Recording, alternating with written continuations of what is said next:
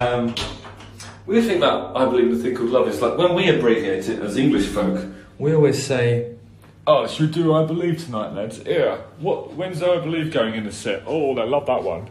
And then, but American people call it thing called love. It's weird how different, you know, nations and cultures abbreviate the most famous Darkness song, isn't it? What do you call it? Do you call it thing called love, or do you call it I Believe, or do you just call it I Believe in a thing called love? It's got life of its own, really, hasn't it? Everyone's uh, it's one of those songs that exists outside of the Darkness, really. It's just everybody has a thing, everybody has a relationship to that song, and it differs. Yeah, mine is uh, it's the best song I ever wrote, and I'm really glad that you like it. Nice one. Thank you, Kimberly. See you later. I believe in a thing called love.